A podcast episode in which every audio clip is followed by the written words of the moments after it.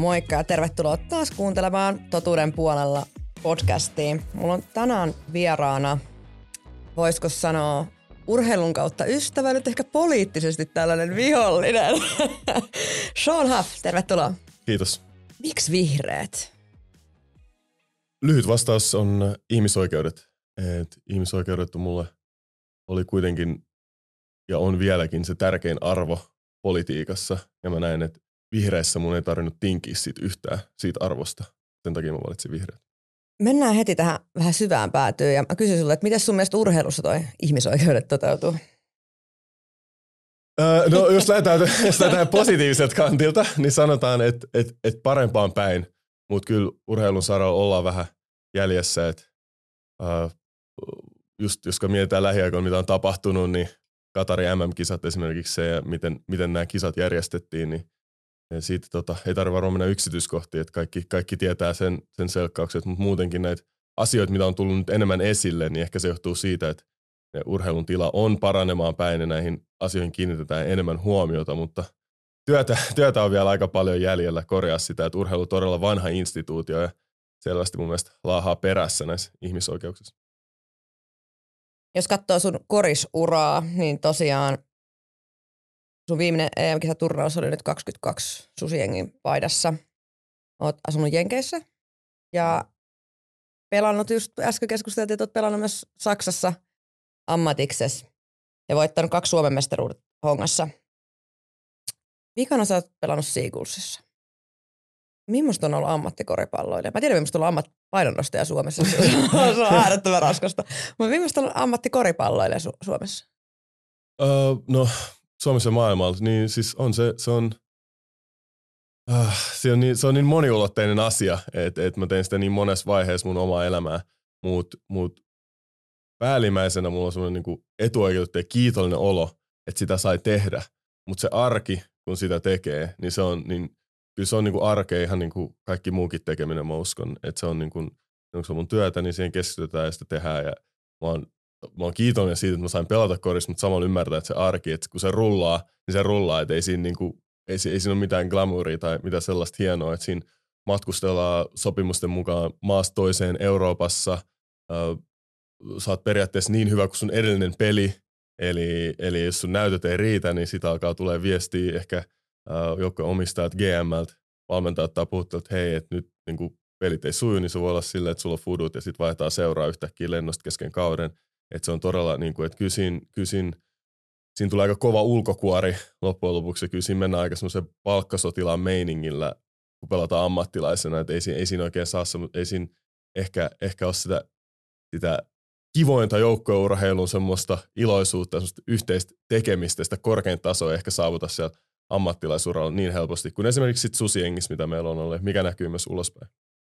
Se on itse asiassa jännä, mitä aika harvoin mun mielestä ihmiset ymmärtää, on sitä, että urheilun raadollisuus tulee nimenomaan siitä, että et sä saa mitään kirjallisia tai suullisia huomautuksia se huonosta tuloksesta, kun sul katkee olympiakomitean tuet ja sitten sponsorituet ja, ja tota, se nä, niin kuin, että, että tietyllä tavalla, eikä sitten, jos sä, mä heitän tämmöisen, että yksilöurheilusta mä oon yhtä hyvä kuin mun edellinen kisa. Eli kukaan ei muista niin kuin mun sitä edellistä kisaa, kun ne ihmiset muistaa se edellisen kisa. Ja no yksilöurheilijana on itse joutunut opettelemaan siis siihen, että koska laji on semmoinen, mitä uutisoidaan sen mukaan, mitä me annetaan itse siitä tiedotteita. Eli siellä ei ole, kun meillä ei ole televisiolähetyksiä ja muita vastaavia, niin se on tosi tärkeää, mitä sä itse tuot sen ulos, mitä sä oot tehnyt. Eli se, että kuinka hyvin tai huonosti sulla on mennyt, jos sä koskaan tyytyväinen niin se yleisö, katsojat, lukijat, niin he heikään koskaan tyytyväisiä suun. Eli sä joudut itse to, niin miettimään niitä positiivisia puolia siitä sun suorituksesta, jotta se näyttäisi myös ulospäin hyvältä. Ja tota, se on myös, niin kuin sanoinkin, että se on tosi raadollista, kun sä oot yhtä hyvä kuin sun edellinen kilpailus, niin siinä ei ole kauheasti virke, virhemarginaalia, että, että nyt on siitä varsinkin niin kuin naisten puolesta puhuttu paljon, että, että ei ole varaa esimerkiksi tulla raskaaksi sun kilpailukauden aikana. Ja jos mietitään sitä, että vaikka huippupainonnostaja voi olla 18-40-vuotiaasta asti, niin eli 22 vuotta huipulla. Niin kyllä sä ehdit tekemään lapset siinä välissä, jos sä haluat ja jatkaa sitä sun huippuuraas. Ja oikeastaan, niin jos me mietitään hormonaalisesti ja kehon kannalta, niin se olisi jopa parempi tehdä lapset siinä uran aikana. Eli se keho, meidän kehon niin rakenne muuttuisi paremmaksi sen raskauden jälkeen. Mutta jos sä tuut raskaaksi, niin tästähän on nyt ollut esimerkkejä, niin naisethan hirveän helposti pudotetaan pois tukirahalta ja näin poispäin, mikä on mun mielestä ihan järjetön, että mieti, mikä, että, että ammattina sellainen ammatti, että jos sä loukkaannut, sä et saa rahaa, jos sä sairastut, sä et saa rahaa, tai jos sä tulet raskaaksi, sä et saa rahaa, niin mä tulin tämmöinen, välikommenttina siis siihen, että onhan aika paljon asioita, mitkä on pielessä nimenomaan ammattiurheilijassa, jos me mietitään sitä ammattina. Että se on sitten taas eri asia, että jos me ei valtiollisesti halua tukea sitä tai me ei haluta tunnustaa semmoista, semmoista ammattinimitettä kuin ammattiurheilu, mutta tämmöistä niin välimallin ratkaisua, niin siitä mä en itse pidä. Kompaan tota, että urheilussa me ollaan niin totuttu siihen, että se on meidän normaali, että et, olosuhteet on erilaisia. Mä muistan, muistan ensimmäisen kerran uralla, keskivaiheen uralla Saksassa, kun meille maksettiin palkat ajoissa – niin mä olin silleen, aa kato, että palkka voi tulla ajoissakin. Ja niin kuin, että tämä on niin kuin normaalisti, jos on niin kuin töissä. Että ei tarvitse odotella kuukausia tai huudella perään. Ja sit, sit että mä vielä ehkä mietin tota niin kuin raskaaksi tulemista, niin eihän toi, eihän toi yksinomaan urheilussa, vaan toi naisilla voi, niin kuin monilla aloilla myös, niin kuin, että syrjitään naisia sen takia, että, että saataan niin kuin, miettiä, että, niin kuin, että kun palkataan töihin – että palkataanko mies vai nainen, niin saattaa työnantajat pelästyä siinä, että naiselle, että jos sille ei olekaan perhe, että aikooko se hankkia perheen siinä vaiheessa, mitä se tekee. Mä oon esimerkiksi tosi kamal, mua ei kannattaisi kenenkään palkat, kun mä oon 34-vuotias lapset on nainen, niin mun potentiaali siihen, että mä jään äitiyslomalle pian on tosi suuri, että mun kannattaisi hakea vasta kymmenen vuoden päästä taas töitä, niin ajateltaisiin, että enää niitä lapsia ei tule, mikä on ihan järjetön. Niin kuin järjetön siis sitä, että, että tänä päivänä hän voi myös isä jäädä hoitovapaalle. Eli siis sehän ei ole mikään niin kuin itsestäänselvyys, että nainen jää kotiin, mutta mut me ollaan itse asiassa mun podijaksoissa puhuttukin just tuosta rakenteellisesta epätasa-arvosta, mitä Suomessa on tosi paljon. Ja se tulee siis ajatusmallista ja rakenteesta ja kulttuurista nimenomaan se, se, se niin kuin, että niin kuin sanoit, että naisia ei mielellään palkata tietyssä iässä. Tai jos nainen on ollut äitiyslomalla, niin ajatellaan, että hän tippuu vähän niin kuin kärryiltä pois eikä voi päästä enää siihen työelämään mukaan. Tämmöinen kevyt ja matala aihe, eli Todella, ihmis... kevyiseen, aihe. Mutta nämä, nämä, on tosi asioita ja nämä tapahtuu ja nämä, on niin kuin, nämä tapahtuu myös tiedostamatta ja sen takia se on tärkeää puuttua niihin rakenteisiin ja niin muuttaa niitä ja kannustaa ja että et me päästään tämmöisistä epäkohdista eroon meidän yhteiskunnassa. On ja siis sun kanssa ollaan nimenomaan, käytiin, käytiin tota, Yle perjantaissa keskustelemassa muistakin näistä urheiluun liittyvistä asioista ja, ja mä itse näen ehkä vähän jopa ongelmallisena se, että se ei ole yksinään meidän, meidän niin kuin maassa, vaan valtiollisesti, että jos me mietitään niitä, niitä futiksen MM-kisoja, me mietitään esimerkiksi meidän painonnostoliitotoimintaa tai me mietitään niin kansainvälisiä lajiliittoja, niin sinne, sinne eksyy ihan liikaa poliittista toimijaa. Ja urheilu pitäisi jollain tavalla, urheilu pitäisi olla osana politiikkaa, koska se on vaikuttavuudeltaan kyllä hyvä, mutta se pitäisi olla eri niin kuin politiikasta pois, koska urheilu itsessään vaatii ne urheiluihmiset pyörittämään sitä, jotta sä ymmärrät sitä urheilun sielua.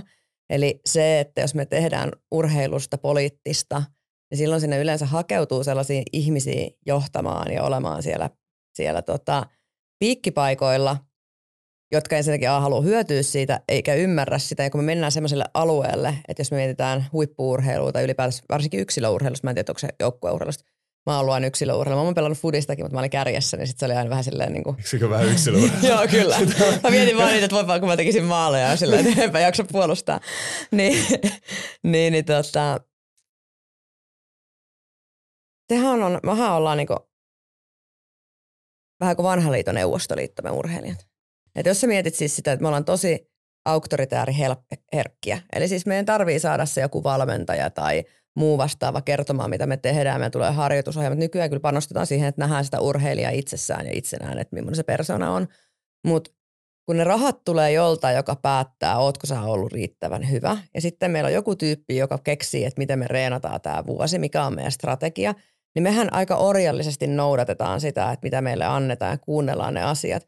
Niin se on tosi vaikea siinä kohtaa sanottaa se, että hei, että mun mielestä on epätasa-arvosta se, että – mä en voi tulla raskaaksi urheilun aikana, koska ei sillä asialla tehdä mitään. Sä et vaan saa sitä rahaa. Eli tietyllä tavalla siellä ei ole olemassa semmoista keskustelukoneistoa, millä pystyttäisiin nostamaan niitä asioita esiin. Ja kyllähän se näkyy jalkapallo MM-kisoissa siis siitä, että kun Saksa halusi ottaa kantaa, niin ilmoitettiin, että FIFAn puolelta ilmoitettiin, että joo, että, että kukaan ei pääse pelaamaan, että jos te käytätte sateenkaari mm. noita, noita hihoja, niin silleen, että että sä voit toimia noin. Että sä viet siltä urheilijalta se oikeuden olla se oma itsensä. Mutta siis niin urheilussahan toimitaan, niin se on kyllä muuttumassa, mutta sitten se on omalla tavallaan, niin kuin sanoinkin tuossa, että meidän pitäisi päättää se, että jos me valtiollisesti tuetaan urheiluun, niin silloin meidän urheilijoiden, urheilijoiden oikeudet, tulee se sitten että palkanmaksuun tai sairastumisiin tai hyvinvointiin, ne pitäisi olla sitten lainmukaiset. Että nythän meillä on se tilanne, että eihän mikään työttömyysturva tai muu turva turvaa urheilijan.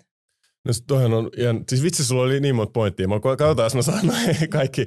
Mutta just, sulla oli tämä kattojärjestöt, äh, sitten just tuo valmennuksen autoritäärisyys, äh, puhuttiin urheilijoiden ihmisoikeuksista, niin ihan kun puhutaan kattojärjestöistä ja liitoista yleensäkin, niin se vastuu on siellä ja me ongelma on ehkä siinä, että niitä ei oikein valvota millään tavalla ja ne ei ole läpinäkyviä. Ja ehkä me kuvitellaan, että urheilu on kiva ja se on hauskaa, että sinne tulee intohimoisia ihmisiä, että se on jotenkin korruptio vapaa aluetta sen takia, mutta niin kuin me huomattiin tästä FIFA-keissistä, että silloin jos ei ole valvontaa eikä ole läpinäkyvyyttä, niin silloin korruptio pääsee valloilleen. Et, ja sen, se nähtiin tässä aika hyvin. Ja se ei myöskään ole urheilijoiden vastuulla silloin. Niin kuin sä sanoit, mikä oli tämä sun viimeinen pointti siitä, että kun urheilijat haluaa ottaa kantaa ja tehdä, ja mitä esimerkiksi nähtiin nyt näiden MM-kisojen aikana oli sitä, että ää, miksei urheilijat ota kantaa, miksei he tee. Ja se urheilijan ura on aika lyhyt loppujen lopuksi. Ja MM-kisat, jos se on sun unelma, se voi olla sun ainoa mahdollisuus olla MM-kisoissa. Ja nyt periaatteessa sulta vaaditaan se, että sä oot sen luokan ihmisoikeustaistelu, että sä oot valmis uhraa sun unelmat, että sä taistelet niitä puolesta ja näytät sitä, kun samaan aikaan joku on äh, rikastuttanut itteensä siellä liiton puolella korruptiolla ja tehnyt nämä päätöksen sun puolesta, että sä joudut mene sinne. Niin silloin meidän pitää myös jakaa sitä äh, vastuuta sinne, minne se kuuluukin. Ja se kuuluu niihin päättäviin organisaatioihin ja kattojärjestöihin ja liittoihin, missä se on. Ja se autoritaarinen se, että ylhe, se kulttuuriurheilussa, mitä se on, se on hiljalleen muuttumassa. Mä en tiedä yksilöurheilun puolella, mulla on sellainen fiilis, että se muuttuu ehkä vähän hitaammin, koska siellä se valmentaja-urheilusuhde on vähän, dynamiikka on vähän erilainen. Ja sitten joukkueurheilussa sulla ehkä kuitenkin se joukkueen voima, ja me ollaan ehkä opittu tämmöisestä ryhmätyöskentelystä, että semmoinen autoritäärinen tyyli ei välttämättä ole se on johonkin pisteeseen asti tosi tehokas, koska se viestintämuoto on tehokas. Hei, mä kerron teille, mitä teette, te teette sen, se on näin. Mutta se motivaatio sillä ryhmällä ei välttämättä ole silloin korkeammalla tasolla. Ja sitten siihen on löydetty tämmöistä ihmisläheistä valmentamista, missä niin kun laitetaan yksilöt tilanteisiin, joissa he voivat onnistua parhaiten. Ja kysytään mielipiteitä, mielipiteitä ja oikeasti niin kuin valjastetaan se yksilön voima sieltä urheilun keskeltä. Ja, tota, tota, ja sitten se viimeinen pointti, mistä sä puhuit, mm, oliko näistä urheilijoista, näistä tota, ketkä haluaa osoittaa mieltä, mm, tai se vastuu, kyllä. niin sä puhuit näistä saksa, saksalaisista näistä futispelaista.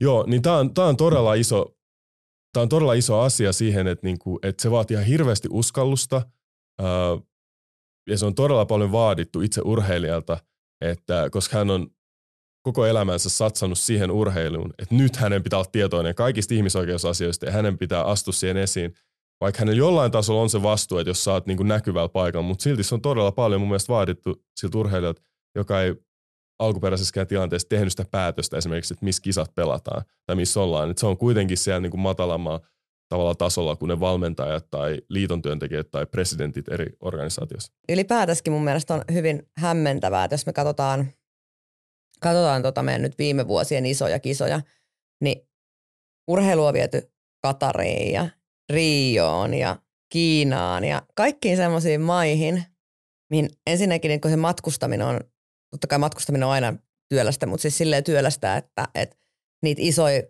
urheilumaita, kun tuodaan sinne, niin joudutaan aina lentelemään pitkiä matkoja. Siellä jouduttu tekemään infrat ihan uudestaan.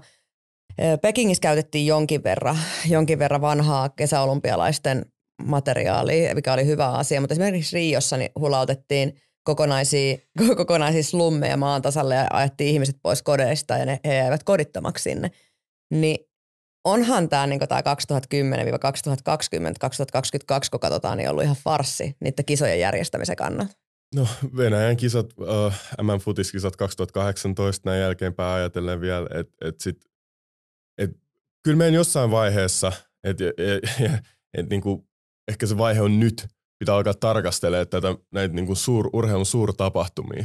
Että pitäisikö näitä järjestää paikoissa, missä infra on jo valmiina, missä tieyhteydet on valmiina, liikenneyhteydet on valmiina, stadionit on valmiina, sulla on hotellit valmiina, et, eikä niitä tarvitse rakentaa tyhjästä, koska tämä on todella kuluttava tapa järjestää muutaman viikon kisat.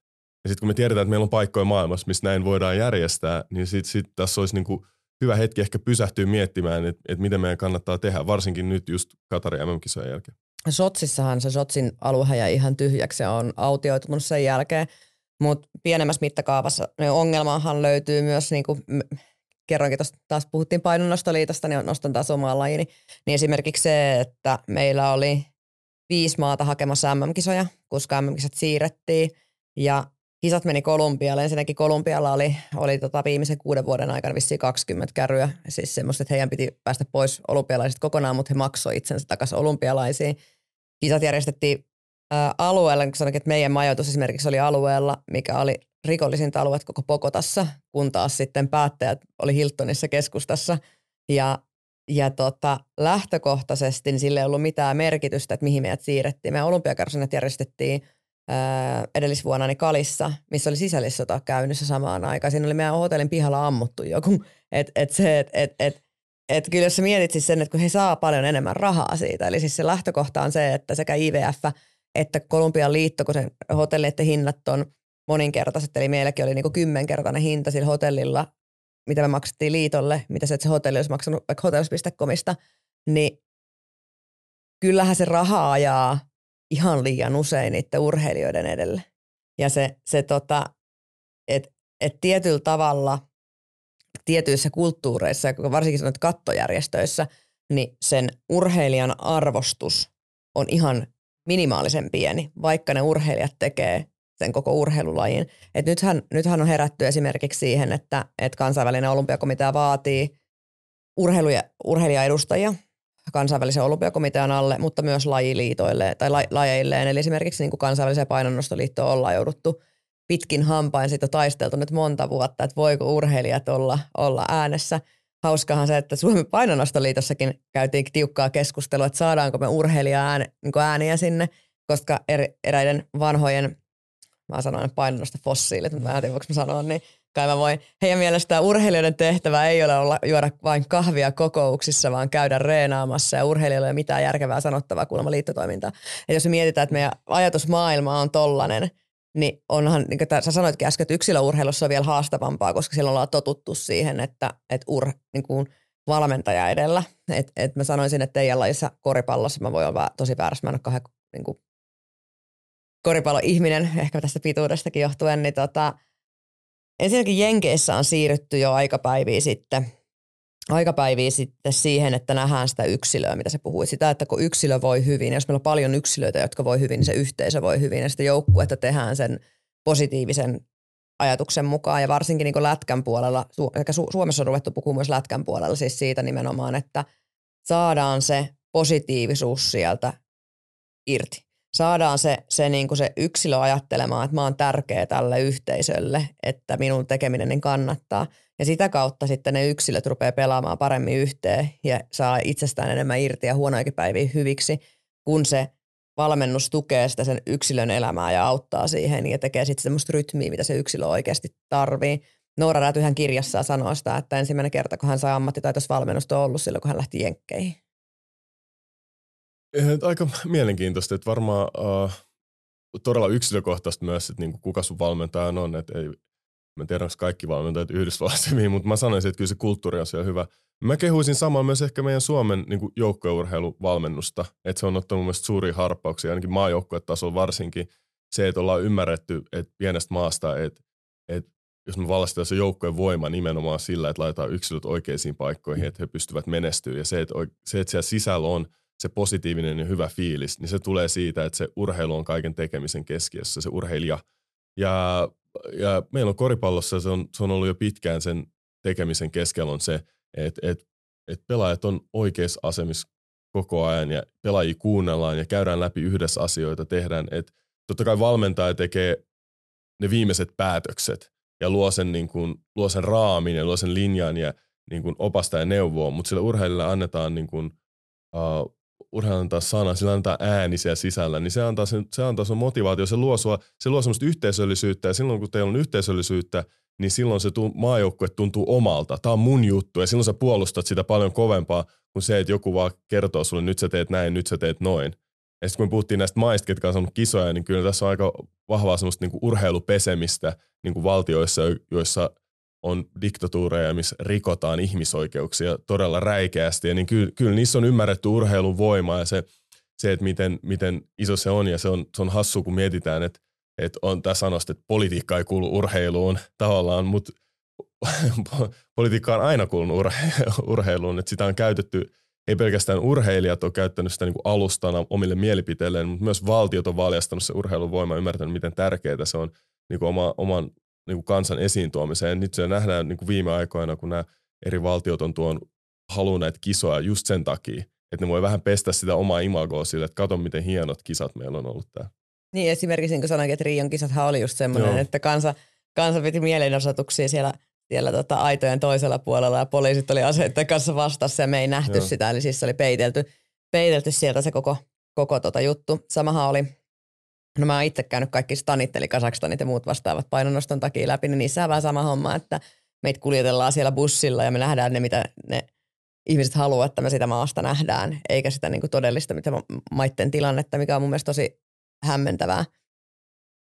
Öö, ylipäätäskin, niin mä heitän sulle tämmöisen huukin tässä, ja voit sanoa, että mä oon superväärässä, niin ootko huomannut sellaisen jutun, että korruptiot ja miehet niin menee yleensä käsi kädessä? Et ei ole kauheasti, että jos me mietitään niin kuin korruptoituneita asemia, niin siellä on yleensä aina miesjohto. Tota, olisiko tämä ratkaisu se, että me poistettaisiin miehet urheilusta? Eikö tämä ole niin kuin, tämä on tota ongelma, että jos se ongelma, eikö tämä ole aika helppo ratkaisu sitten, että jos se ongelma tälleen niin kuin kärjestä. kotiin tekee lapsia niin. Eikö se näin? Koska eikö se myös sanottu, että miehet auttaa sotiin myös? Että niin, Kyllä. niin kuin, että, että voisi olla, että, että tämä on hyvä huomio, todella hyvä huomio. Ja mä itse asiassa Juha Hulmin kanssa tästä keskusteltiin, että se on, jos katsot maailman historiaa ja korrupto, niin korruptiota ilmiönä, niin mä en tiedä, niin kuin mistä se johtuu, mutta se on yleensä miesvaltaiset alat, niin on helpommin korruptoituneita kuin naisvaltaiset. Mutta jos mä heitän tähän tämmöisen villin heiton, niin jos korruptio ja valta kulkisi niin käsi kädessä, niin voidaan miettiä, että naisten oikeudet on ottanut huimia harppauksia ihan vaan vi- niin, niin korruptoidutaan vasta myöhemmin. Aikana. Niin, joo, että kun miehet on ollut siellä valta-asemissa aina, että se on niin kuin, silloin kun sulla on sitä valtaa, niin sulla on mahdollisuus korruptoitua ja niin, niin kuin, ne ihmiset, ketkä pitää niitä valta-asemia, niin, niin niin on se mahdollisuus, että jos, su, jos sulla ei valtaa, niin sun, on tosi huono korruptoitu, sulla ei oikein ole mitään. Postelioonilta niin, ottaa niin, rahat postit niin, et, ei, siis, niin kuin, että siinä ei välttämättä sitten ole hirveästi mitään paikkaa myöskään sille, että voi, tässä voi olla myös tämä rakenteellinen ongelma taustalla. Hyvä, eli odotetaan sitten, kun Suomi tulee tasa-arvoiseksi 120 vuoden päästä, niin sitten me naisetkin ollaan korruptoituneita. Mutta tämä oli tämmöinen huumoriheitto. Tota, ja jatketaan vähän enemmän tuolla poliittisilla asioilla. Ja tota, sä oot puhunut paljon lasten ja nuorten pahoinvoinnin lisääntymisestä. Mitkä sulla on taustat? Sanoisin tällainen, että siis sähän oot suomalainen, mutta mitkä sun niin geeniperimet, mistä ne tulee? No siis mä oon syntynyt Suomessa, kasvanut, varttunut täältä. Mun isä on Yhdysvalloista, afroamerikkaan muuttanut tänne 70-luvulla. Hän on myös suomalainen, niin kuin suomalaistunut. Ja se on niin kuin, tälle lyhyesti ja varttunut Jakomäessä. Tuossa ylös mä oon maininnut monta kertaa, että kun mä menin mun ala silloin, niin mä olin ainoa ruskea ihonen ensimmäisellä luokalla, kun mä menin ala kuudesta luokasta. Että niin kuin, huomasin, että olen erilainen ihan, ihan alusta asti ja siitä niin kuin, mulla on ollut semmoista omaa identiteettietsintää, että mä etin omaa identiteettiä tosi kauan, että voiko mun näköinen ihminen, ruskea suomalainen olla, tota, voiko mä olla oikeasti suomalainen vai pitääkö mun olla jotain muuta. Ja mä, mä kamppailin sen kanssa aika pitkään ja kyllä loppujen lopuksi mä hyväksyin sen ja sitten mä yritän myös niin kuin tuoda sitä nyt esille tässä mun omassa asemassa, kun mä oon päässyt pääsin edustamaan maajoukkoita, pääsin kapteeniksi asti ja sitten tuoda sitä esiin, että se on ihan okei, okay, että mun näköinen ihminen saa olla myös suomalainen. On puhuttu paljon nyt noista, varsinkin Itä-Helsingin, mutta itse asiassa koko Helsingissä alkavassa nuorisokulttuurissa, missä varsinkin maahanmuuttotaustaiset nuoret ja lapset, niin jengiytyy, eli on perustanut omia ryhmittymiään. Poliisin mukaan noin 90 prosenttia näistä väkivaltajengeistä niin on maahanmuuttotaustaisia. Tota, sä nostit tuon identiteettietsinnän siihen itseltäsi, niin näetkö sä, että identiteettietsintä on just yksi niistä syistä, mikä aiheuttaa sitä, että se on nimenomaan maahanmuuttotaustaiset nuoret, jotka tätä tekee?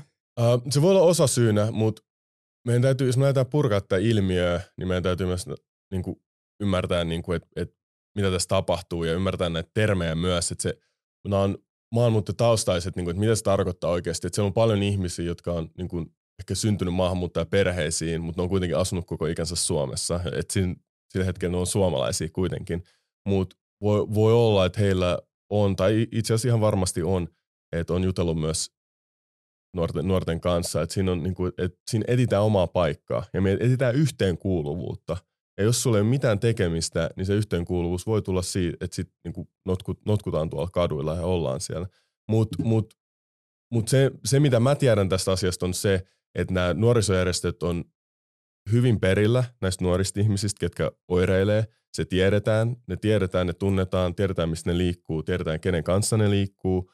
Että et se ei ole silleen, että ehkä kärjistellään tätä asiaa mediassa. Tämä on, tämä on oikeasti vaikea asia, tämä on vakava asia, tämä pitää kiinnittää huomiota, mutta pitää myös ymmärtää, niin kuin, että miksi tätä nostetaan esille ja miten tätä käytetään eri poliittisten ryhmien välillä, tätä viestintää tästä asiasta ja millä tavalla tätä myös kannattaisi lähteä ratkaisemaan tätä pulmaa. Et, et juuri syy tässä on niin kuin se syrjäytyminen, syrjäytyminen ehkäisy, mihin vaikuttaa just se identiteetti, nuori, siihen vaikuttaa ikä, teini-ikä on ihmisen rikollisaktiivisinta aikaa. silloin, että silloin, niin kuin, että se, on, se on vaan totta, että ihminen yleensä varttuu siitä läpi. Ja sitten sit myös ihan niin kuin korona-aika, se, että ei olla missään kiinni, ei olla oikein koulussa, niin tämmöiset asiat vaikuttaa siihen to, tosi paljon ja eri, eri järjestöt tekee todella paljon työtä siihen, että nämä nuoret myös saadaan kiinni ja siihen, että he ei syrjäydy.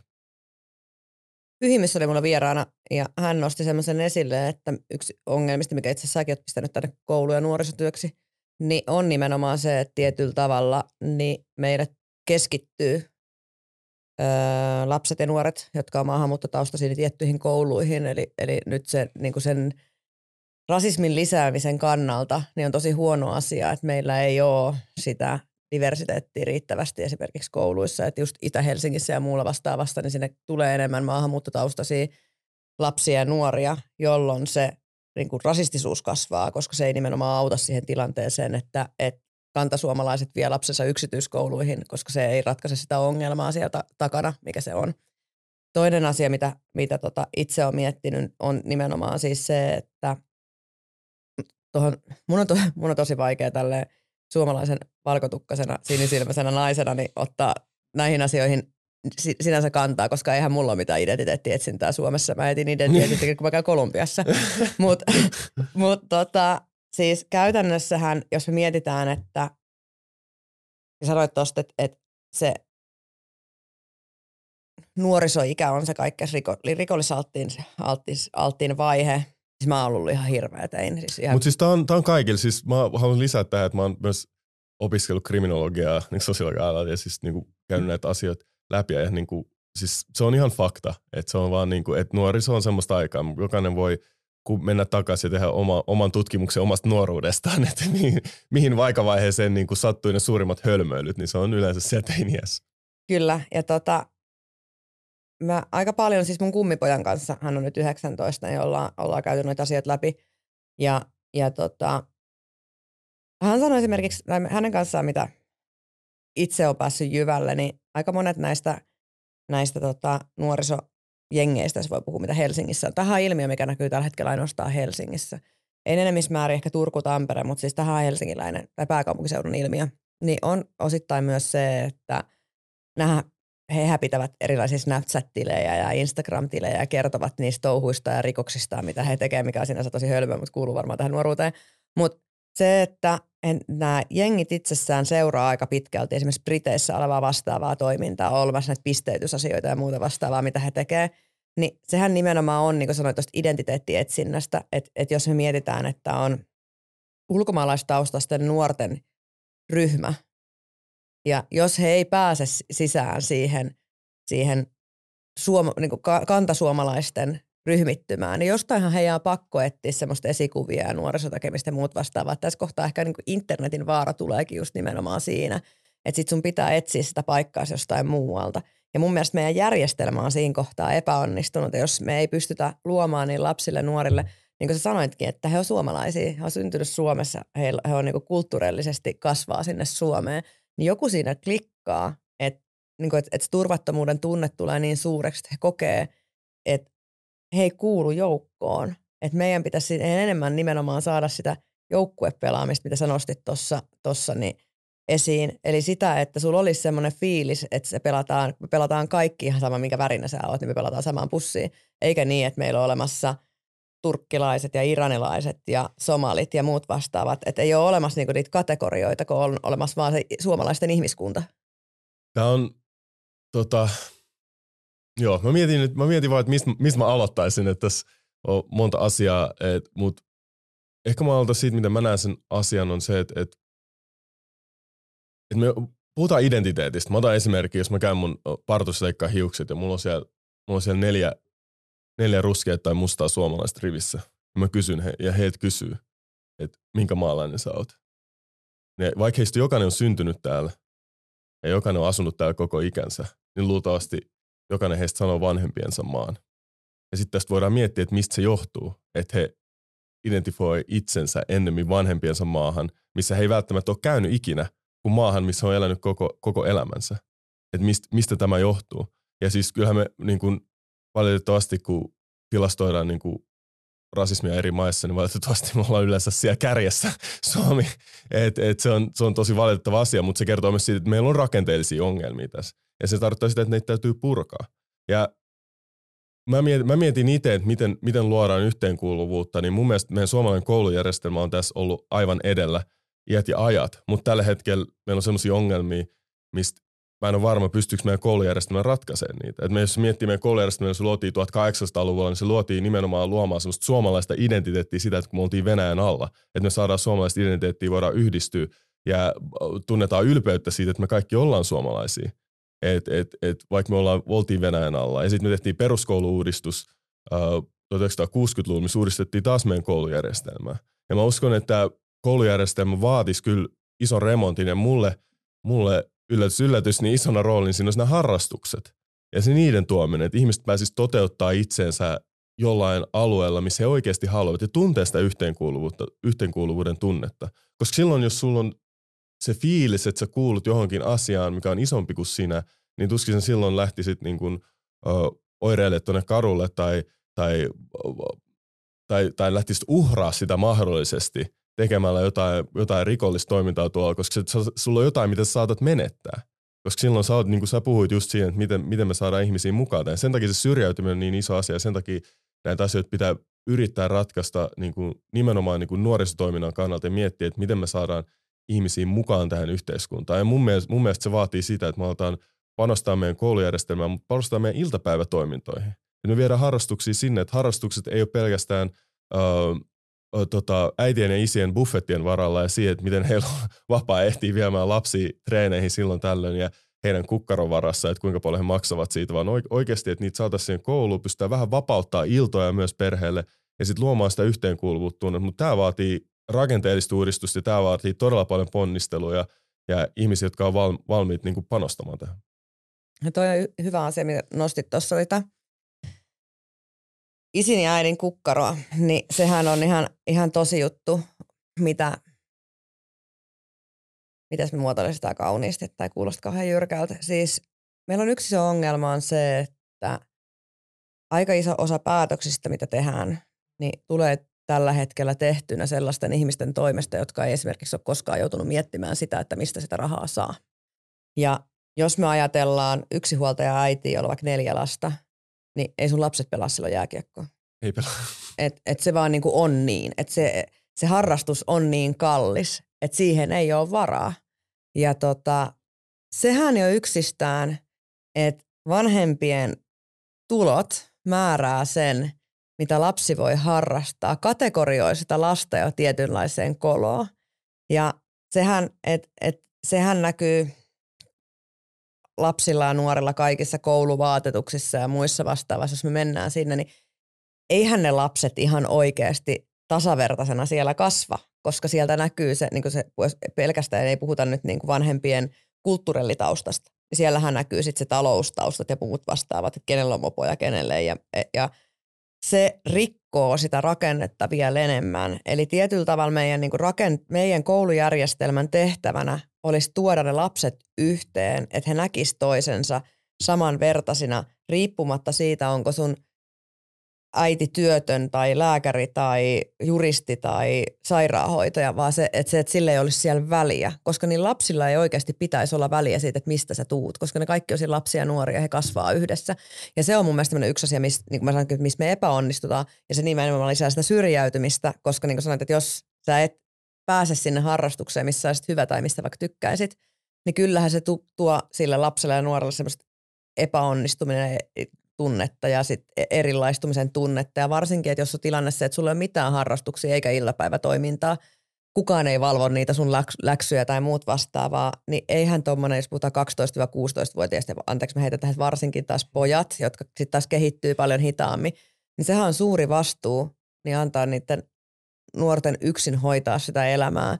Että se helpottuu ehkä sitten siinä kohtaa, kun tullaan aikuismaailmaan, huipataan kaksivitosen, että asioita olisi tarvinnut tehdä toisin. Mutta se, että meidän pitäisi mun mielestä niinku järjestelmänä, sanoitkin, että rakentaa sellainen järjestelmä, missä sen lapsen ja nuoren kasvuympäristö olisi turvallinen. Ja mua esimerkiksi sitten ärsyttää ihan hirveästi se, että mitä jengi ei tajua, että se, että jos sä oot rasistinen. Ja sitten on eri asia puhua kriittisestä esimerkiksi maahanmuuttopolitiikasta, eli se, että mun mielestä meidän maahanmuuttopolitiikka on epäonnistunut siinä vaiheessa, jos meidän lapset ja nuoret rupeaa oireilemaan, että meidän pitää pystyä rakentamaan sitä järjestelmää paremmaksi niille lapsille ja nuorille, koska se on niiden lasten ja nuorten vika, jos me valtiollisesti epäonnistutaan siinä.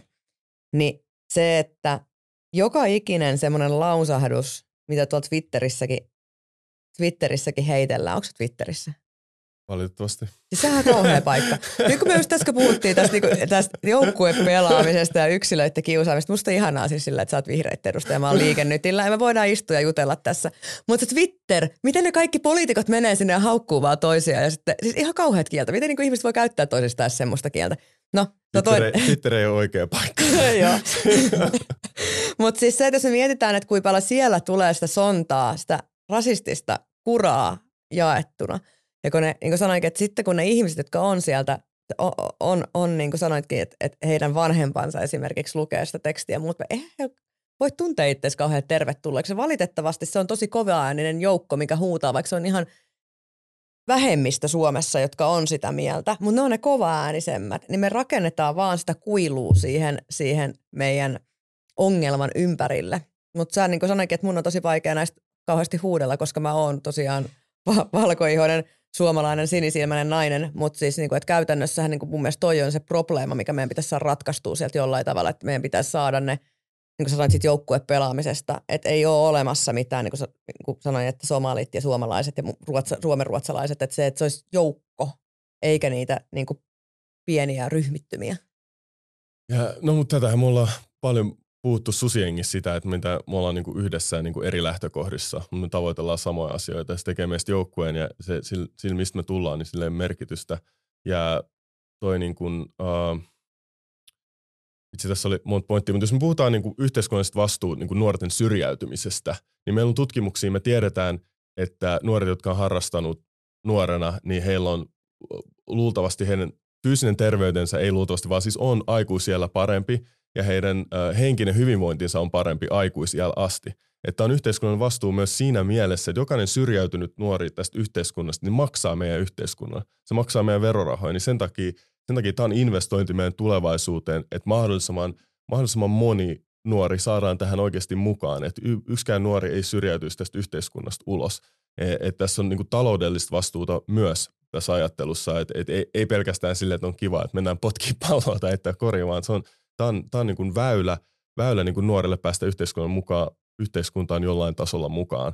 Ja äh, sitten kun puhutaan, niin kuin, äh, se on hyvä, kun sä mainitsit, että ollaan eri puolueista ja puhutaan niin kuin Twitteristä ja Twitteri on paikkana. Sehän on semmoinen, äh, missä mis kaikki huutaa edestakaisin ja käristetyimmät kommentit saa, saa isommat, isommat uploadit ja tykkäykset, mutta sitten oikeasti, mitä mä oon nähnyt esimerkiksi valtuustotyössä, niin kyllä se yhteistyön voimaa ja se, että, se, että me tehdään yhteistyötä puolueiden yli, niin silloin, silloin todella iso merkitys, kun tehdään päätöksiä, koska vähe, vähemmistöryhmällä on hyvin vaikea ajaa mitään läpi. Että sä tarvitset yhteistyötä, sun pitää käydä yhteistyötä muiden puolueiden läpi ja sitä politiikka on todella, todella paljon. Musta ei niistä ei niistä ole kiva kirjoittaa niistä yhteistyöstä sit kun löydetään joku yhteinen sävel ja pystytään, pystytään niin kuin ratkomaan asioita yhdessä, niin se ei ole ehkä niin kiva asia ja se ei sitten – levi samalla lailla kuin, kuin nämä muut asiat tuossa sosiaalisessa mediassa. mä heitän tämmöisen päivän Twitterismin tähän. Mullahan kävi siis niin, että siis eräs poliittisesti aktiivinen henkilö, hän kävin kommentoimassa, mä kirjoitin sitten Sanna Marinin jutusta aikanaan, että mun mielestä siis niin kuin muutaman pointin sitten Sanna Marinin juhlimiskeissistä, ja kirjoitin nimenomaan niin positiivisella, positiivisella sävyllä siis sitä, että et, et, et ainoa virhe on ollut siinä, että Sanna Marinilla on ollut sellaisia ystäviä, jotka on jakanut näitä videoita, että se, että kyllähän sulla pitää olla se oma sosiaalinen elämä ja oikeus elää sitä elämää, mitä sä haluat ja näin, niin niin eräs poliitikko kävi kirjoittaa sieltä vaan ottanut se mun kuvasta screenshotin ja pistänyt siihen, että, että Vuohjokikaan ei ole, Vuohjokikaan ei ole osallistunut ö, yhteiskunnalliseen elämään muulla kuin tuomalla vapaata suhdetta julki. Sitten se oli hauska tilanne, siis hän oli urheiluvaikuttaja, niin sitten mun kävi oli käynyt tuttu vaan kirjoittaa, että joo, että mä oon kuitenkin olympiaurheilija ja lääkäri ja diplomi-insinööri, että oon mä elämässäni tehnyt muutakin. muutakin. Mutta siis se keskustelukulttuurihan on just nimenomaan tollainen, että siis se, että siellä on se ruoska, mitä odotetaan, että jos joku tekee virheen, että sä pääset niinku sivaltamaan sitä. Ja sit se on tosi ahdistavaa, ainakin mun mielestä niinku poliittisesti asioista, niinku, sit se on tosi ahdistavaa on se, että – sen sijaan, että voitaisiin avoimesti olla eri mieltä jostain ja keskustella sitä, oppii ehkä sen toisen mielipiteestä jotain ja silloin niin kuin, rakentaa sitä omaa mielipidettään myös siis sen mukaan, niin sehän niin kuin, siis semmoista ole, ole olemassakaan. Että on, on olemassa siis se, niin kuin sanoinkin, että, että semmoisia ihan ihme uskomuksia ja muita tarinoita, se puuttuu kokonaan tätä Twitterismistä, niin, niin se niin semmoinen rakentavan keskustelun kulttuuri. Ja se näyttää olevan meidän politiikan kuitenkin ykköskeskustelufoorumi tällä hetkellä.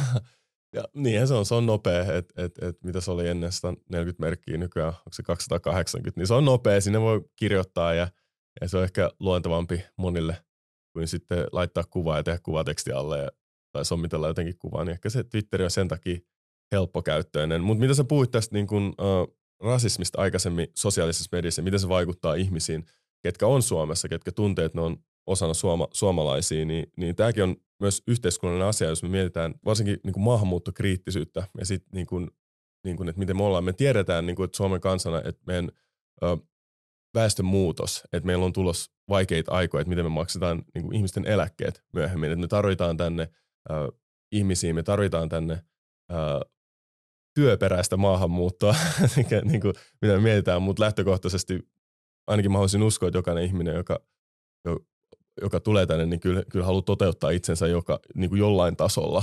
Et ei, ei, et, ja sitten meidän pitää rakentaa siihen sellaista rakenteet, että se on mahdollisimman nopeasti pääsee kiinni myöskin tähän yhteiskuntaan ulkopuolisena.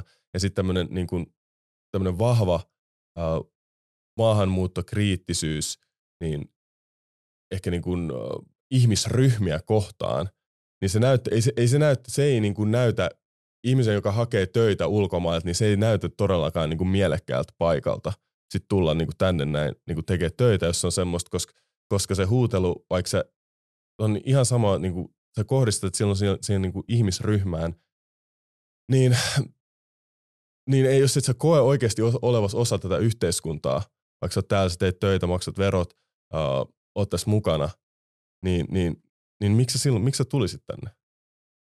Pelastaa tämän yhteiskunnan väestönmuutokselta.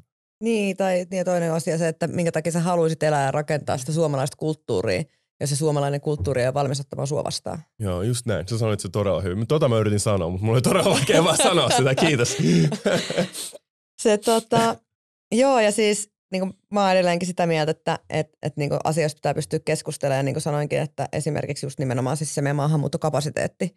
Että niin kauan kuin meillä on ongelmia, että pitäisikö meidän niin kuin rakentaa uutta. Niin sanoin, että mun mielestä pitäisi rakentaa uutta ja uutta järjestelmää, koska jokuhan tässä tökkii. Ja se, että et, et, et, ei me voida niin kuin, sä sanoit tuosta niistä ö, nuorten pahoinvoinnista ja muusta vastaavasta. Ja siis se, että mitä sieltä tulee loppujen lopuksi nyt veroeuroja ja me nähdään se niin kuin pitkällä jänteellä, niin sehän näkyy ihan kaikessa. Niin kuin sanoin, että meidän maahanmuuttotavasta tehdä maahanmuuttoa, niin sieltä puuttuu sellainen pitkäjänteinen ajatus siitä, että miten sitä, miten sitä oikeasti rakennetaan. Se näkyy meidän terveydenhuollossa. Eli siis se, että meillähän on tällä hetkellä sairaanhoitoa. Meillä ei ole olemassa mitään terveydenhuoltoa, koska siis meillä hoidetaan pelkästään ne oireet, meillä on hirveät jonot. Meillä jää kaikki semmoinen niin ennaltaehkäisevä työ pois, mikä näkyy esimerkiksi siinä, että mielenterveyspalveluihin on niin hirveät jonot.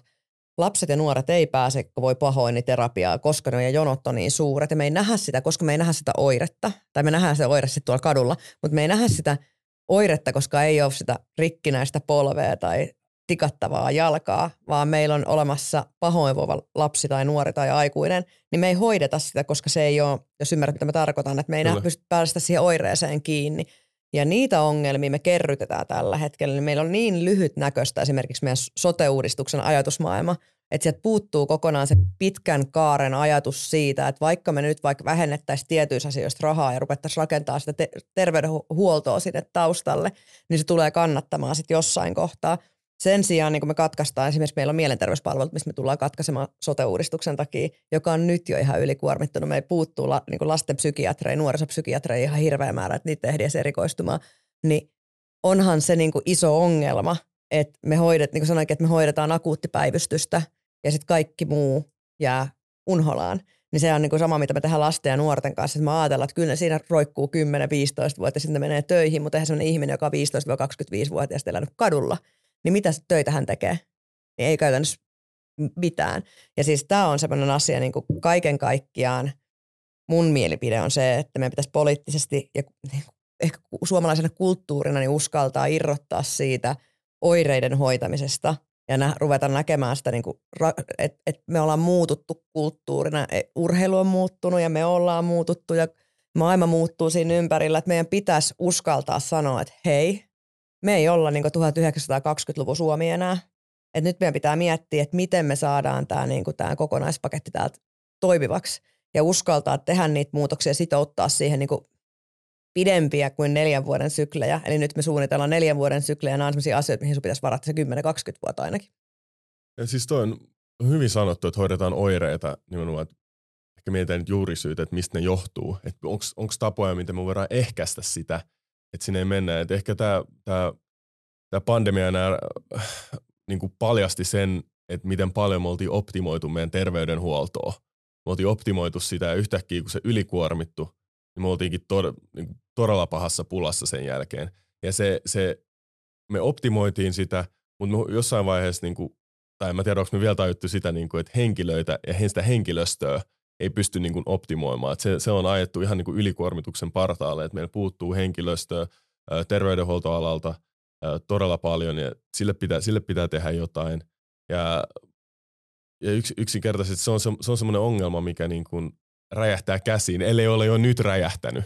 Ja siihen tarvitaan niin kuin apuja molemmissa päissä. Me tarvitaan sitä sotea, niin kuin siihen, pitää, siihen on pakko laittaa enemmän saa hoidettua, mutta tarvitaan myös ratkaisuja siellä toisella puolella, että miten me saadaan terveempiä kansalaisia kansalaisia, jotka ei syrjäydy tästä yhteiskunnasta. On ja siis tosiasia on myös se, että mä itse sote-puolella työskentelevänä, niin, niin kaikki maksaa. Eli meidän täytyy muistaa se, että jostain se raha pitää nimenomaan saada. Eli se, että vaikka, vaikka me ajateltaisiin, että me tungetaan, että irrotetaan euromääräisiin mielenterveyspalveluihin, niin jostain se raha pitää saada muusta kuin velkarahasta tässä tilanteessa. Eli käytännössä siis se, että niin kuin sanoinkin, että pitäisi pystyä kriittisesti ajattelemaan siis sitä, että mitkä on meidän niin pidemmän aikavälin tavoitteet, mitä me halutaan tehdä. Esimerkiksi oma näkemykseni on se, että vanhusten niin hoitopaikkoihin ja hoitokoteihin niihin on pakko ruveta panostaa, koska meillä vanhenee väestö. Ja se tulee olemaan semmoinen, ja tällä hetkellä meidän ongelma on myös siis se, että erikoissairaanhoidossa on makaavina potilaita vanhuksia, jotka ei kuuluisi olla siellä, vaan heidän pitäisi päästä terveyskeskuksiin sinne omiin hoitopaikkoihin, mitä ei ole olemassa. Erikoissairaanhoidossa vietetty yö on moninkertainen verrattuna siihen oman hoitopaikan yöhön. Eli siis se, että se koko meidän järjestelmä on niin kuin tällä hetkellä väärässä balanssissa. Ja sitä purkamaan pitäisi, pitäisi ehkä löytyä sellaisia ihmisiä, että, jotka ymmärtää sekä taloudesta että sit sairaanhoidosta jotain. Että et se, että ei voi tehdä päätöksiä sen mukaan, että tämä tuntuu musta kivalta, että laitetaan näihin, vaan sitä pitäisi pystyä niinku, niinku No mun yksi vaaliteemoista on nimenomaan se, että tiet, tieteen ja tutkitun tiedon popularisoinnin lisääminen. Eli tarkoittaa sitä, että päätöksenteossa uskallettaisiin tehdä tutkimustyötä ja katsoa, mistä se lähtee. Sen sijaan, että se on huutoäänestys. Ja tietyt asiat on sellaiset, että jos me mennään nyt vaikka, vaikka tähän lasten ja nuorten pahoinvointiin tai meidän maahanmuuttokulttuuriin tai rasismiin, niin ne on ihan tutkittavia asioita. Me pystytään, pystytään järjestämään siitä tutkimustietoa ja dataa ja sen datan avulla tekemään niitä ratkaisuja. Et vähän liikaa me ollaan menty mun mielestä että huutoäänestys edellä, että tiettyihin asioihin, mitkä on kasvanut isoksi ongelmaksi, niin kuin esimerkiksi meidän sote, niin kuin nämä nuorison pahoinvointi, niin kuin mielenterveysongelmat, niin pitäisi pystyä heittää sellainen peliseis, nyt tehdään niin datan keruuta ja katsotaan, että mitä me löydetään sieltä. Meillä on, hyvin, meillä on Suomessa maailmanluokan tutki, tutkijat, Mut onks meillä, miksi sitä ei käytetä? Anteeksi mä keskeytän, sorry, onko meillä poliitikkoja, jotka uskaltaa odottaa niitä tutkimuksia, koska sä puhuit neljän vuoden syklistä. Sen takia se on helppo joskus ehdottaa, tai ainakin mä näen, että se on, saattaa olla poliitikolle helppo ehdottaa semmoisia ratkaisuja, mitkä näkyy vuosimittauksissa esimerkiksi. Sen sijaan ne toista pitkiä mittauksia. Ja mä oon ihan sun kannalla tässä asiassa, koska, koska niin kuin mun mielestä niin kuin pitää niin kuin uskaltaa panostaa tähän niin kuin siellä politiikassa. Ja se pitää uskaltaa heittää itsensä siihen peliin ja niin kuin nähdä, nähdä vähän pidemmälle kuin se neljän vuoden sykli. Mutta meidän ongelma on siis se, että mehän tehdään politiikassa päätöksiä, mitkä kestää kaksi vuotta. Eli me uskalletaan, kun sä pääset sinne eduskuntaan, niin sitten me tehdään hirveästi ratkaisuja. Viimeisellä kahden vuodella ei tehdä enää mitään, ettei vaan käy niin, että äänestäjät katois. Eli se ajatusmaailma, miksi me tehdään niitä asioita, vaan siis sen takia, että se meidän oma poliittinen ura jatkuisi, eikä se, että miten niin kuin Suomen rakenne jatkuisi. Mun mielestä hauskaa tämä saamelaiskäräjät asiat. Sitähän puitu ihan sikakauan. Mitä lähemmäs vaalit tulee, niin sitä vähemmän tehdään päätöksiä. Ja sitten se otetaan taas pöydälle siinä kohtaa, kun tulee uusi vaalikausi.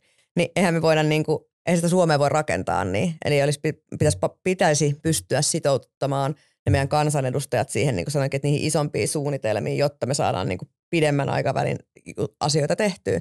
Eikä toi tutkimus, mä sanon, että datankeruu, niin käytännössä jos me mietitään vaikka sotepuolen talousasioita tai mielenterveysongelmia, ne on datankeruuhakuja, niin ne on puolen vuoden juttuja tehdä sitä tutkimustyötä. Mutta se vaatisi, niin kuin sanoinkin, että se pitäisi niin kuin sanoin, että uskaltaa tehdä se, että, että hei, että peli seis – nyt me tilataan tämmöiset tutkimukset ja sitten niitä tutkimusdatan, kun se on tehty, tehty puolueettoman sen hetkisen parhaan tiedon mukaan, niin me nähtäisiin vähän, että tässä on lähtenyt tommosia asioita, niin kuin, että, että mikä siellä taustalla ihan oikeasti on. Ja siis se, että tätä niin kuin mun mielestä siis tutkittua tietoa pitäisi pystyä käyttämään paljon enemmän siinä kohtaa, kun me tehdään päätöksiä, valtiollisia päätöksiä, jotta ne nojaisi johonkin, niin kuin johonkin sen punaiseen lankaan, eikä vaan just siihen, että kuka huutaa Twitterissä koviten. Eli uskaltaa nimenomaan odotuttaa se esimerkiksi se oman mielipiteen rakentamisen kannalta sitä, että mitä tästä asiasta tiedetään, tai sanoa se, että hei, että mä en tiedä, mikä on tämän, tämän, tämän asian taustalla, että voitais, niin kuin, että, että nyt niin kuin teetätetään tästä yeah. datakeruuta, tutkimusta, niin kuin, että, että, että koska on, on ollut, niin kuin sanoinkin, että meillä on ihan huippuluokan tutkijoita Suomessa, niin niitä pitäisi hyödyntää siihen – vaikka se mielipide muot, siis muotoutuu, sit, siihen vaikuttaa arvot ja kaikki muut vastaavat. Se, että mitä sä sitten lähdet ajamaan sinne ja kuinka tärkeänä asia me nähdään esimerkiksi sote-puolella terveydenhuoltoa tai terveyskeskushuoltoa tai muuta vastaavaa, niin siihen vaikuttaa se meidän arvomaailma. Mutta siis se, että meillä olisi nähtävillä se, että mistä se kaikki menot ja kulut koostuu, jonka jälkeen sitten puntaroidaan puolueita ja muut vastaavaa sitä, että mitkä on niinku ne tärkeimmät asiat ja haetaan sieltä niiden puolueiden välillä sitten niitä, niitä tota, mihin, mihin me niinku laitetaan ne rahat. Eikä niin, niin kuin sanoinkin, että eikä niin päin, että kaikkeen vaan laitetaan jotain ja keksitään lukuja. Että se pitäisi olla ehkä, että meidän pitäisi uskaltaa näissä asioissa, mitkä on tosi vaikeita, niin, niin vähäksi aikaa rauhoittaa tilanne, katsoa se, mitä me tiedetään ja sitten muodostaa siitä sellainen pitkän ajan suunnitelma. Että tämmöiset isot rakenteelliset muutokset, nehän on vaikeat, koska ne vaatii semmoista isoa remppaa. Sen takia on helpompi löytää ratkaisuja, mitä vähän niin kuin lyödään sen... Laastari. Joo, lyödään sen niin kuin olemassaolo olevien rakenteiden päälle. Mm. Tavallaan sitä on helpompi korjaa niin kuin lyhy- lyhyellä aikavälillä. Tämä on ehkä meidän, niin kuin, uh, ehkä tätä kutsutaan demokratiaksi, että se on, se on hidasta ja tämmöiset isot, isot muutokset on vaikeita ja ne vie aikaa. Ja siihen, siihen vaaditaan, niin kuin, siihen vaaditaan niin kuin isoja poliitikkoja, jotka on valmiit sitoutumaan siihen pitkäaikaisen, pitkäaikaisen muutokseen – ja mä, niin kuin, mä luulen, että mä sain tuosta kiinni just mitä sä yrität sanoa, että se, se, se ei ainakaan ulkopuolisen silmin näyttäydy hirveän usein siltä, vaan se tuntuu, että mennään, mennään siitä helpolla ja nopea ratkaisulla tavallaan ehkä, ehkä sitä, mitä tuntuu, että Twitterissä huudetaan eniten. Että mä oon ehkä sen verran naivi, että mä haluan, mä haluan kuitenkin vielä uskoa, että se, tota, meidän päättäjät luottaa, luottaa ainakin suurimmassa osassa, suurimmassa osissa päätöksissä niin kuin tutkittuun tietoon, että heillä on kuitenkin niin hyvä koneisto siellä takana tekee sitä työtä, että heille tulee, mä haluaisin uskoa, että heille tulee paras tieto, mitä, mitä meillä on tässä maassa, ja, ja, sota, ja he käyttävät sitä hyväkseen päätöksenteossa, että se, miltä se sitten näyttäytyy ulospäin, se, se voi olla eri asia. Ja sitten nämä lyhyet, niin kuin sanoin, nämä lyhyet ratkaisut, joskus niitä on helpompi lyödä siihen niin kuin olemassa olevan rakenteen päälle, kun sitten lähtee oikeasti tekemään sitä remonttia, koska se voi olla, se voi olla todella pelottavaa lähteä tekemään sitä, kun sä et tiedä, mitä tulee tapahtumaan. On, on. Siis se, niin kuin sanoit sitä, että siinä just se, että me ei tietyllä tavalla tiedetä, onko se joku suunta, mutta mun oma näkemys on, on ollut aina siis, että se on parempi, että sulla on joku suunta, vaikka se olisi väärä suunta, kun se, että pysytään paikallaan.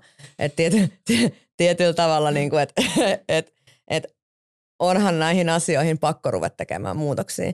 Et nyt niin kuin sanoinkin, että me ollaan 2023 vuodessa, niin isot muutokset on Suomessa lähtenyt, niin kuin sanoin, että 2010 vuoden aikana niin kuin, niin kuin meidän ikärakenteet, muut, me ollaan paljon globaalimpi, on Ukrainan sodat, tässä on ollut paljon niin 2010-2020 vuoden aikana semmoista muutosta, mikä vaatii sitä, niin kuin sanoin, sitä pysähtymistä, rakentamista, sit se, että millainen, millaisen Suomen me halutaan. Ja mun mielestä tuossa meidän lääkärit palstalla niin heitettiin myös sitä, että jos me ei muuteta sitä ajatusta siitä, että mitä se sote on, niin meidän pitää unohtaa se hyvinvointivaltion määritelmä, mitä tulee sairaalapalveluihin. Meidän pitää luopua siitä, että on tietyllä tavalla ilmaisia leikkauksia ja muut vastaavaa, siirtyy erinäköisiin sairaskuluvakuutuksiin, madaltaa sitä meidän halua, kuinka hyvää me halutaan, jos me, et, et ei voi vaatia sitä, että et, et me, meidän sosiaali- ja terveyspuoli, meidän sairaanhoito on 120 prosenttista, jos me annetaan vain 60 prosenttia rahaa. Ja siis sekin on ihan ok, mutta sitten se pitää niin sanoa ääneen, että hei, me ei pystytä panostaa valtiona tätä enempää. Et näillä rahoilla tehdään se, mitä pystytään, ja sitten arvioidaan se, että mitkä sieltä on tärkeitä ja mitkä sieltä jää sitten vähemmän tärkeiksi. Mutta tällä hetkellä, niin kun sanoin, että se kuormittaa työntekijöitä, se kuormittaa niitä sosiaali- ja terveysalan henkilöstöä sillä, että me, rakennet, me tungetaan sinne vaan tavaraa, että hoitakaa ilman, että siihen on riittäviä resursseja, niin se ei ole, sit taas, ei ole potilaille eikä kyllä oikein niille työntekijöillekään. Tämä on, tämä on todella, todella vaikea yhtälö. Ja siis tämä on, tämä on äh, meillä on isoja asioita niin kuin ihan lähitulevaisuudessa, mitä pitää ratkaista, niihin, niihin pitää löytää jonkinnäköisiä ratkaisuja. Tämä terveydenhuolto on yksi isoimmista niistä, mikä meillä on. Ja se, se, va, se vaatii oikeasti uskallusta, mutta se on, se on niin kokonaisvaltainen asia, että siihen pitää ymmärtää, että siihen, siihen pitää myös puuttua ehkä muihin, niihin asioihin, mitkä tekee Suomesta hyvinvointivaltion. Mä oon, aina, mä oon itse aina katsonut Suomeen silleen, että meidän tärkein meidän tärkein resurssi on aina ollut koulutus. Ja se, että me koulutetaan ihmisiä todella hyvin tässä maassa. Ja se on alkanut kärsiä viime aikoina, koska meillä ei ole, meillä ei ole oikein mitään luonnonvaroja täällä Suomessa. Meillä ei ole öljyä täällä meillä ei ole muut. Niin sit meidän rikkaus on se, että miten hyvin me koulutetaan meidän ihmistä, miten hyvin me pidetään huolta meidän ihmisistä. Että meidän syrjäytyy mahdollisimman vähän ihmisiä. Ja jokainen ei, joka, sen takia jokainen ihminen, ketä on tässä maassa, niin on tärkeä. On tärkeää, että me pidetään niistä huolta, tärkeää, että me saadaan ne mukaan tähän yhteiskuntaan. Ja tämä on se toinen puoli siitä, millä me vähennetään sitä laskua siellä sote-puolella. On se, että me, me panostetaan, että meillä varttuu hyvinvoivia yksilöitä, jotka on terveitä, jotka pystyy osallistumaan sitten meidän yhteiskunnan rakentamiseen. Me rupeaa aika tulemaan pikkuhiljaa täyteen, mutta mä tiivistän tuossa muutamia juttuja vielä, mitä sä oot kirjoittanut tuohon sun, sun koulutuksen lisäämiseen ja muuhun vastaavaan, niin toi on ihan totta. Ja meidän olet sanonutkin, että päiväkoti- ja koulujen toiminnan tasoeroja pitää tasata. Yksi vakavasti otettava asia on se, että mitä ehkä me 80-luvun lapset ei edes ymmärretä, että 90- ja 2000-luvun lapsissa on niitä, jotka on 15-vuotiaat eikä osaa lukea kunnolla. Eli suomalaisen koulutuksen taso, ei, se, se ei ole nyt niin kuin opettajien ongelma, vaan se on niin kuin isompi probleema, mikä meillä siellä on niin on se, että meidän koulutuksen taso laskee, meidän sivistyksen taso laskee. Että joku, jotain me tehdään väärin. Ja sitten sit kun puhutaan sitä, että miksi ei tuu suomalaisia innova, innovaatioita, mehän ollaan aina tuotettu elektroniikkaa muut vastaavaa innovaatiot maailmalla, tehty sillä rahaa, niin niitä ei tuu enää. Niitä ei voi myöskään tulla, jos se koulutuksen ja sivistyksen taso laskee. Eli jos se me pidetään se meidän pääomana, niin siihen pitää nimenomaan panostaa. Ja se lisää sitten, niin kuin sanoitkin, että se lisää välillisesti myös sitä terveyttä, koska sitten se tietotaito omasta itsestään ja kehostaan niin lisääntyy. Hei, mä toivon sulle äärettömän hyvää vaaliaikaa. Itse, itsehän vietän vaalia EM-kisoja valmistellen. Mutta tota... Sun ei tarvitse sitten niinku stressata. Joo, ei ole yhtään stressiä. tota, saa nähdä, että miten tämä oma vaalikampanja tosiaan menee, että on aika pitkälle koittanut suunnitella se, että mitkä päivät teen vaaleja ja mitkä päivät mä urheilen. Että se on aika monen minuutti aikataulu mun täytyy sanoa, että musta on itse ollut tosi äärettömän hauskaa rakentaa tätä kampanjaa. Siis tää on niin matkana jo ollut tosi hauska. Eli jos voi sanoa, että hauska, siis se, tosi opettavainen ja kiva nähdä, että mitä kaikkea pystyy tekemään ja rakentamaan ja tavannut erinäköisiä ihmisiä ja, ja huomannut siitä, että on itse myös sivistynyt tässä matkalla tosi paljon. Sähän oot jo pitkän linjan poliitikko. oh, todella pitkän linjan. Helsingin kaupunginvaltuustossa ollut. niin tota, mutta ehkäpä toivottavasti maailma tarvii semmoisia Anneja ja Seaneja sinne, sinne miettimään, miettimään asioita uusiksi. Kiitos ihan kauheasti, että sä tulit. Oli paljon, me ollaan aika paljon samaa mieltä asioista. No urheilulähtökohdat varmasti niin kuin me tykätään meidän sivistysvaltiosta ja halutaan tehdä kaikki me sen eteen. Että kyllä sieltä löytyy aika paljon yhteistä, yhteistä tota, maalla. Kiitokseksi siitä, että tulit meille vieraaksi niin meidän, meidän tota, podin sponssi Pulse Nutrition tarjoaa sulle, vaikka sä sanoit, että sä et enää ole ammattiurheilija, mutta urheilija kuitenkin, niin kiireen keskellä niin vähän tota lisäravinteita. Yes. Niin pääset taas jatkamaan tätä sun harrastusta ja saadaan se sun lapakin toimimaan, niin ei jumitu enää tässä istumisessa. Joo, tämä istumatyö on ollut aika kovaa. Mutta hei, tsemppi tosi paljon sullekin. Tota, oli tosi kiva pulista politiikkaa täällä ja tota, ihan mahtavaa, että sä oot tässä mukana. Ja mä tota, tuossa, että tämä on, tää on opettavaista myös tämä politiikka, kun tähän lähtee mukaan. Käy pistä seurantaa mun IG-tili, joka on toivottavasti palautunut mun omaksi tilikseni. Mun YouTubessa päät katsoa tosiaan nämä videot kokonaan, laita sekin seurantaa. Me palataan taas viikon päästä uudella jaksolla, joten kiitos kun kuuntelit ja nähdään.